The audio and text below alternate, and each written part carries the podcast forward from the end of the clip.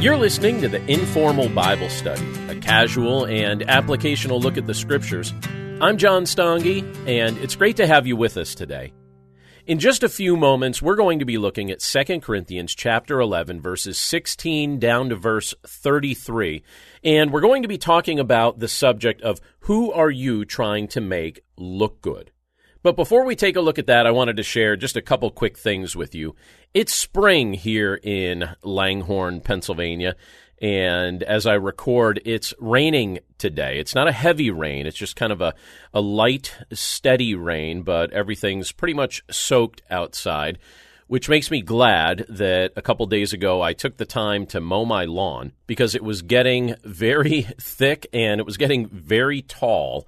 Uh, I had made the point to fertilize it in the fall. I fertilized it again when we had a, a stretch of nice weather here in February. And the nice thing is it's very healthy and green, but the downside is it is growing at a ridiculous pace. And I looked at the weather forecast and I thought, well, I'm not I'm not going to be able to mow the lawn this weekend because it's supposed to be raining. So I took the time and mowed it just a couple days ago, and I'm, I'm very glad that I did. Uh, the, the kids the other week had some time off from school in preparation for the Easter holiday, and I had just given the lawn its its first haircut of the season, and the kids were excited to be outside and playing around, and my son actually asked me, he said, "Dad, we don't have school this week. Would it be okay if we built the tent and stayed outside in it?" And I thought, you know what? Why not? So I got the tent out, and our, our tent is huge. A, a bunch of years ago, I bought a very large tent that's got actually multiple rooms in it. Now, at the time he asked me, I said, "Now, Daniel, I don't have a whole ton of free time this week to help you put this thing up, so if you build it, it's pretty much going to be on you, although your siblings or your friends are certainly welcome to help you out." And he said, "No, that's fine." And I said, "All right, well, the instructions are there." And uh, he took the time, he figured it out. Three nights in a row, the kids stayed outside and slept in the tent. We had a, a boys' night on Monday, and then we had girls' night on Tuesday, and then the tent was supposed to come down on Wednesday, and the boys asked if they could use it one more time, and I thought, yeah, why not? The weather was nice. It was fine. And so then they took it down the next day, so they enjoyed it. And I have to say that spring is a time of year that I, I thoroughly enjoy as well. I'm glad that they're able to do fun things like that. Before we get into our study, though, I also want to tell you about uh, one more thing. Maybe you've noticed it if you've been to our website. Maybe you haven't had the chance to check it out yet. But each month I've been releasing a devotional in the Desire Jesus series. And Volume three was just released just a couple weeks ago. And right now, if you go to Pastor dot U S, you can download it for free. It's a thirty-day devotional geared toward helping you grow in your walk with Christ. And for a few more days, we're going to have it up on the website for free. So if you want a, a free digital download of Desire Jesus Volume three, just go to pastor dot U S and you'll be able to download it right from the website. And we'll be taking that down soon because Volume four is about to come out, and I'll be sure to make mention of uh, when that's available as well if you're interested in downloading a copy of that. It's also available for purchase on Amazon dot com, but I like to give listeners of this podcast an opportunity to download it for free. So just head over to pastor dot U S. You'll be able to download it right from the front page of the website. Now, as I mentioned just a few minutes ago, today we're taking a look at Second Corinthians chapter eleven, and we'll be looking at verses sixteen down to verse thirty-three and asking the question that I see posed in this portion of Scripture by way of application: who are you trying to make look good? That's an important question for us to ask, and it's something that gets to the heart of what motivates us in many contexts of our daily life. In fact, just a few weeks ago at our church, I was teaching a preaching course to about six men who have interest in becoming pastors, and we were going through just the basics of preaching and some of the things that that entails, and one of the topics that came up was, what do you do about nervousness when you're nervous in front of a group of people, or where you, when you're standing standing in front of a large group of people and speaking? What do you do if you start to feel nervous? And I shared with them something that I've noticed within myself that I hoped would be beneficial to the group as well. And I mentioned to them that when I was a new speaker, when I was a, a brand new preacher, I would frequently get nervous when I was preaching in front of a group. When I was asked to speak to a congregation, even before I was a full-time pastor, I would speak as a guest speaker in various places. And I would notice that sometimes I would, I'd be so nervous that I'd, I'd actually feel sick to my stomach before I began preaching. And sometimes even throughout the course of the message, I wouldn't feel all that comfortable. But I've noticed that a key to not getting nervous when you're speaking in front of a group is to focus more on the value that you provide them than how you look while delivering that value. So focus more on what would be beneficial to the people you're speaking to and less on how you look while bringing that benefit. And once that concept became squared away in my mind, I noticed that I felt a lot less nervous while I was speaking. And so I mentioned that to the group, and I mentioned that today as well, because in the portion of Scripture we're looking at, we're asking this question: who are you trying to make look good? And throughout the course of our lives, we could spend our time and our energy trying to make ourselves look good, or we could spend our time and our energy focused on pointing people toward Christ, who is perfect. So let's take a look at this portion of Scripture together. Again, I'm reading from Second Corinthians chapter eleven, starting with verse sixteen. And in that passage, this is what we read. I repeat, let no one think me foolish, but even if you do, accept me as a fool, so that I may boast a little. What I am saying with this boastful confidence, I say not as the Lord would, but as a fool. Since many boast according to the flesh, I too will boast. For you gladly bear with fools, being wise yourselves. For you bear it if someone makes slaves of you, or devours you, or takes advantage of you, or puts on airs, or strikes you in the face. To my shame, I must say, we were too weak for that. But whatever anyone else dares to boast of, I'm speaking as a fool, I also dare to boast of that. Are they Hebrews? So am I. Are they Israelites? So am I. Are they offspring of Abraham? So am I. Are they servants of Christ? I am a better one. I'm talking like a madman. With far greater labors, far more imprisonments, with countless beatings, and often near death. Five times I received at the hands of the Jews the forty lashes less one. Three times I was beaten with rods. Once I was stoned. Three times I was shipwrecked.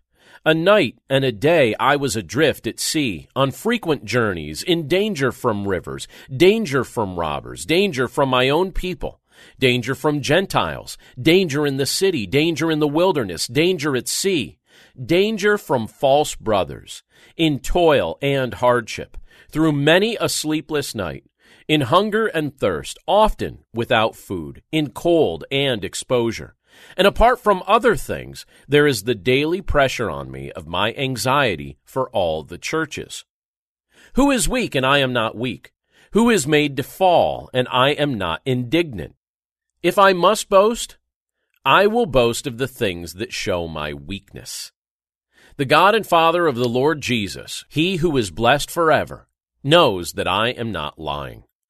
At Damascus, the governor under King Aretas was guarding the city of Damascus in order to seize me, but I was let down in a basket through a window in the wall and escaped his hands. Let's pray.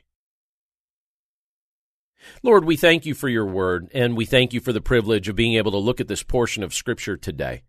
And Lord, as we look at this passage, we pray that you'd help us to understand that the goal of our lives is not to be all about ourselves, and not to puff ourselves up, and not to try and make ourselves look good in front of other people, but rather the goal of our lives is to bring you glory. So Lord, we pray that as we look at this portion of Scripture, that you'd help us to understand that concept. And we pray, Lord, that we would practice the things that we see revealed in this portion of your word. We love you, Lord, and we thank you for all these things. In Jesus' name, amen. Now, as we've been going through the book of Second Corinthians, we could see that there's a lot of very interesting ways that the Apostle Paul tries to communicate to the Corinthian church in this particular book. And there's lots of moments where he gets very emotional, and this is a chapter that certainly has a lot of uh, emotional content. We also see that Paul isn't afraid to use hyperbole or sarcasm or other things like that in his writing as he tries to communicate sometimes the foolishness of some of the things that the Corinthians were allowing themselves to be deceived by or duped by. And we also know that as we've been going throughout this book, that Paul's trying to illustrate that Christ's strength is sufficient for us in the midst of our human weaknesses. And we see this in this passage as well. And as Paul illustrates that for the church at Corinth, he gives us some principles here that we would do well to apply to our own lives. And one of the things that is illustrated in this passage is the fact that boasting in the flesh, so if we choose to boast in the flesh, the illustration we're given here is that boasting in the flesh is foolish. Look again at the opening verses that we just read. This is in verse sixteen and following. He says, "I repeat, let no one think me foolish, but even if you do, accept me as a fool so that I too may boast a little. What I'm saying with this boastful confidence, I say not as the Lord would, but as a fool. Since many boast according to the flesh, I too will boast. For you gladly bear with fools, being wise yourself. For you bear with it if someone makes slaves of you, or devours you, or takes advantage of you, or puts on airs, or strikes you in the face. To my shame, I must say, we were too weak for that." Now let's pause there for just a moment. To what degree would you go to to protect and defend someone you love? Would you risk your well-being? Would you sacrifice your resources? Would you risk your reputation by allowing yourself to look foolish if, in so doing, you would help those you cared about? That was the risk that Paul was taking by communicating the way that he was in these verses. He was so concerned about the Corinthians' well-being that he risked making himself look like a fool so he could show them how foolish it would be to fall prey to the false teaching of those who were trying to lead them astray from following Christ and believing the gospel. The false teachers in that city that were creating such a problem that we see Paul addressing throughout the course of this book, those false teachers were braggers. They boasted in fleshly things.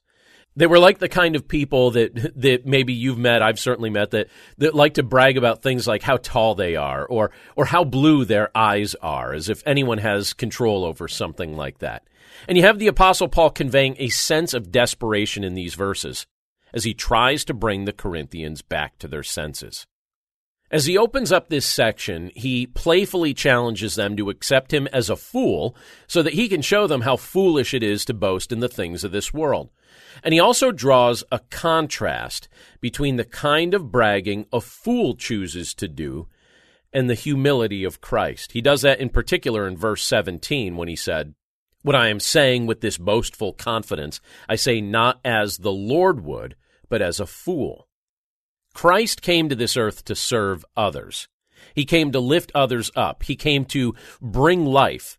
He didn't come to take advantage of people. He didn't come to crush people with a burden that they could not lift. He came to rescue humanity, and he did so with a selfless attitude. But for some reason, we as people tend to forget that. Even Christians can drift from holding on to a clear perspective of Christ's mission. And apparently, that's where some in the Corinthian church were drifting. Instead of walking in the freedom that they had through Christ, they were allowing themselves to become mentally enslaved to the worldly ways of thinking that were being promoted by the false teachers that had invaded their community. And Paul indicates that they were being devoured, taken advantage of, demeaned, insulted, and yet they seem to be putting up with it. Why put up with that? Why elevate teachers that do that? Some were even accusing Paul of being weak because he didn't also do that. Can you imagine that? But a mindset that's governed by boasting in the flesh is not a mindset that reflects the heart of Christ. Not long ago, I had a conversation with someone who was boasting to me about how much he had just paid in taxes, with the implication that he had a good year financially and he wanted to make very clear to me that, that that was the case. He wanted to make sure I knew that, and I, I thought it was a little bit comical as I observed this taking place. But if our identity and our sense of worth is wrapped up in something like our finances or something that can change or something that can be taken away, we're missing the heart of the gospel. In Christ, we are loved, we are blessed, we are made holy, we're adopted, and we're held securely. That will never change. And our sense of worth should never be tied to something that can be lost. Boasting in the flesh is foolish. Something else that the Apostle Paul brings up in this passage of Scripture that I think is worth pointing out is that suffering for Christ's glory has its purpose. Now, I won't reread the long list of ways that the Apostle Paul had suffered. We read that a few moments ago, and you're certainly welcome to, to look back at that. But in this portion of Scripture, in verse twenty-one down to verse twenty-nine, you have the Apostle Paul listing a variety of things that have happened to him during the course of his life and his ministry and his service to Christ. And the list is a very long list of areas where he had been called to suffer in the midst of what Christ had called him to do. Now, when we think of our own lives for just a moment, our lives don't always look the way that we thought they would or turn out the way we thought they might have at one time. Our expectations are oftentimes very different from what reality turns out to be. All along the way in our lives, there are surprises. The things or the people we thought we could count on may not come through for us, or the planning or the credentials we were banking on, they might not pan out. And the smooth road we were expecting might be much bumpier than we anticipated. The Apostle Paul lived a good life. But it wasn't an easy life. It wasn't smooth. It had a lot of bumps, and he begins to detail many of them here. But let's be honest. Paul's life was a life that was lived to the fullest. It reminds me of a quote that I've heard referenced from Theodore Roosevelt multiple times, but Roosevelt once said, "Far better is it to dare mighty things, to win glorious triumphs, even though checkered by failure, than to rank with those poor spirits who neither enjoy nor suffer much, because they live in a gray twilight that knows not victory nor defeat." I really enjoy that quote. And when you look at what Paul experienced and how his life looked, Paul wasn't on a constant search for comfort and riches. He was on a quest to bring the gospel to as many people as possible, and he was willing to suffer to do so.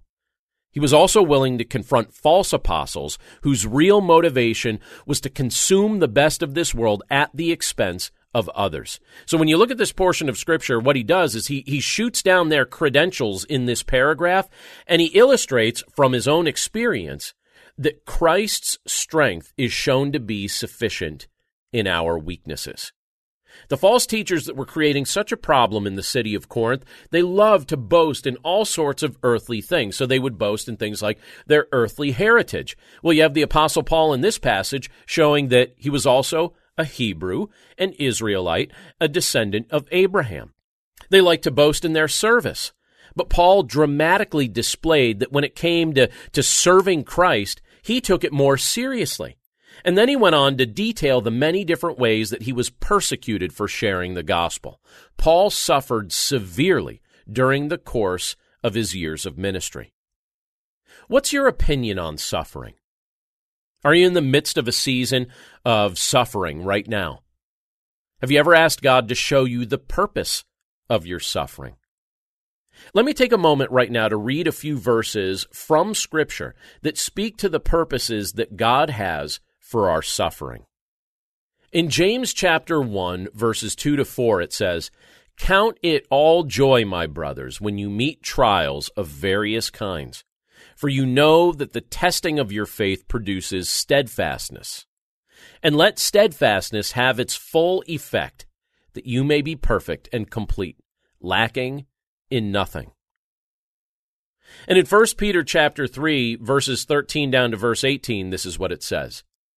"Now who is there to harm you if you are zealous for what is good? But even if you should suffer for righteousness' sake, you will be blessed. Have no fear of them, nor be troubled. But in your heart, honor Christ the Lord as holy, always being prepared to make a defense to anyone who asks you for a reason for the hope that is in you. Yet do it with gentleness and respect, having a good conscience, so that when you are slandered, those who revile your good behavior in Christ may be put to shame. For it is better to suffer for doing good, if that should be God's will, than for doing evil. For Christ also suffered once for sins, the righteous for the unrighteous, that he might bring us to God, being put to death in the flesh, but made alive in the Spirit. God has a purpose for our suffering. Our suffering is used by God to produce holiness in our lives, to help others to come to know Christ, and to bring Christ glory. Your suffering and pain has a win-win-win aspect to it, because you will grow, others will benefit, and Christ will be glorified through it. And that's something that the Apostle Paul was illustrating by this testimony of what had taken place during the course of his life. And something else that he brings out in the last section of the scripture that we're looking at today is this, that admitting your weaknesses is wise. Look again at verse thirty down to verse thirty-three. Paul says, "If I must boast, I will boast of the things that show my weakness. The God and Father of the Lord Jesus, he who is blessed forever, knows that I am not lying. At Damascus, the governor under King Aretas was guarding the city of Damascus in order to seize me, but I was let down in a basket through a window in the wall and escaped his hands." Let me ask this. What's one of the surest ways to fall into sin and temptation? What's a big contributor to the downfall of many Christians who at one point conveyed an impression that they were strong and had their act together? Well, one of the biggest contributors to that downfall is to pretend that you don't have weaknesses, to pretend like there aren't areas of temptation that you're still struggling with, to convince yourself that you're somehow immune to falling into sin or that some of the things you wrestled with in the past have no chance of surfacing again in this season of your life. I listened to a very revealing interview the other day. It was an interview of a pastor that was conducted by someone who did not share his faith, but was still quite curious about this man's walk with the Lord. And specifically, one of the things that he asked him about was he wanted to know how this pastor knew that the Lord was calling him to serve in his role of ministry. And he also wanted to know if there was ever a season in his youth where he rebelled against the Lord. And the pastor said, yes. So then the interviewer pressed him for details. He asked him, did you get drunk?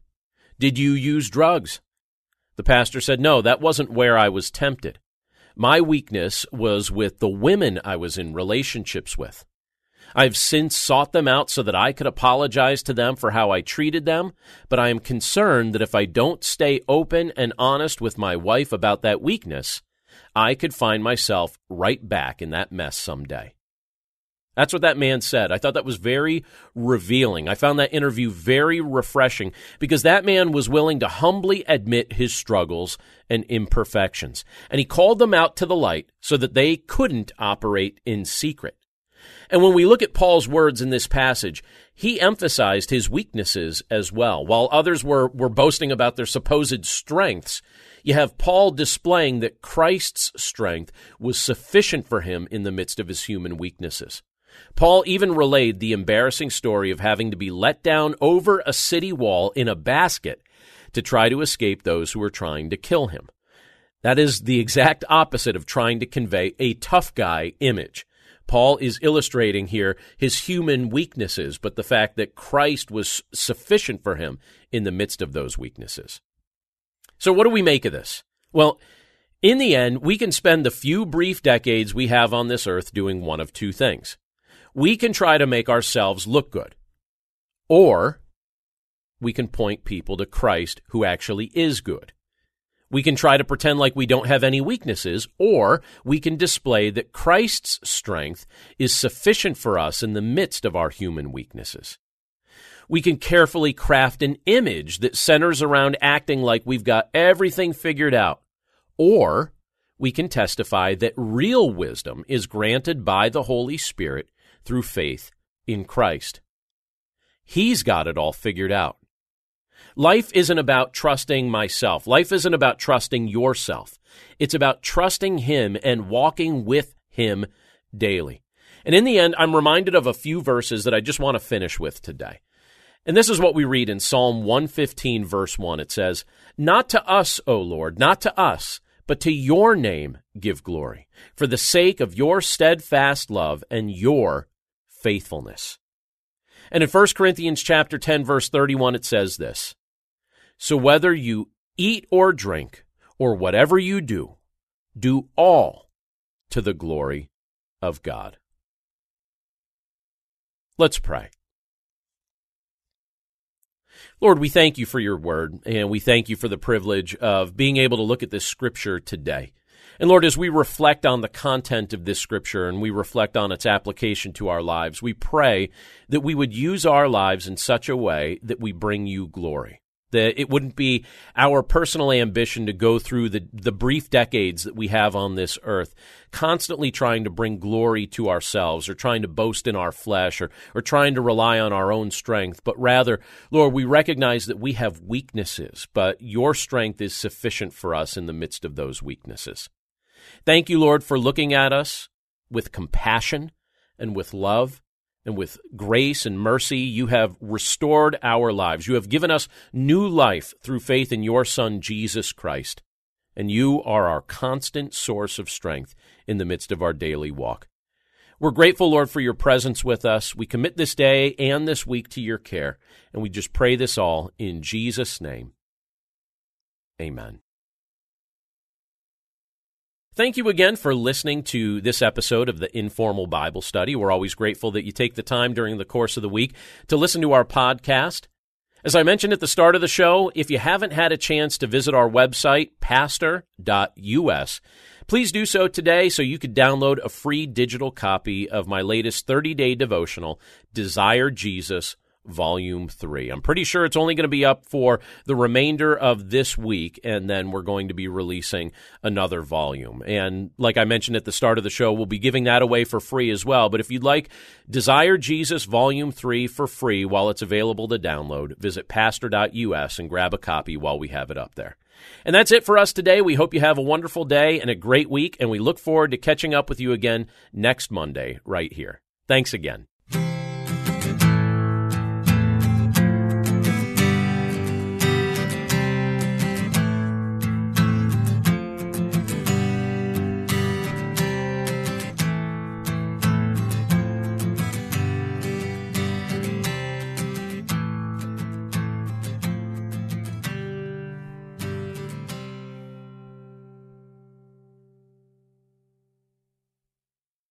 It's a crazy world out there, moms and dads. I'm Katherine Seegers, host of Christian Parent Crazy World, the podcast that tackles tough topics to help you be a godly parent in an ungodly world. Subscribe at life audio dot com.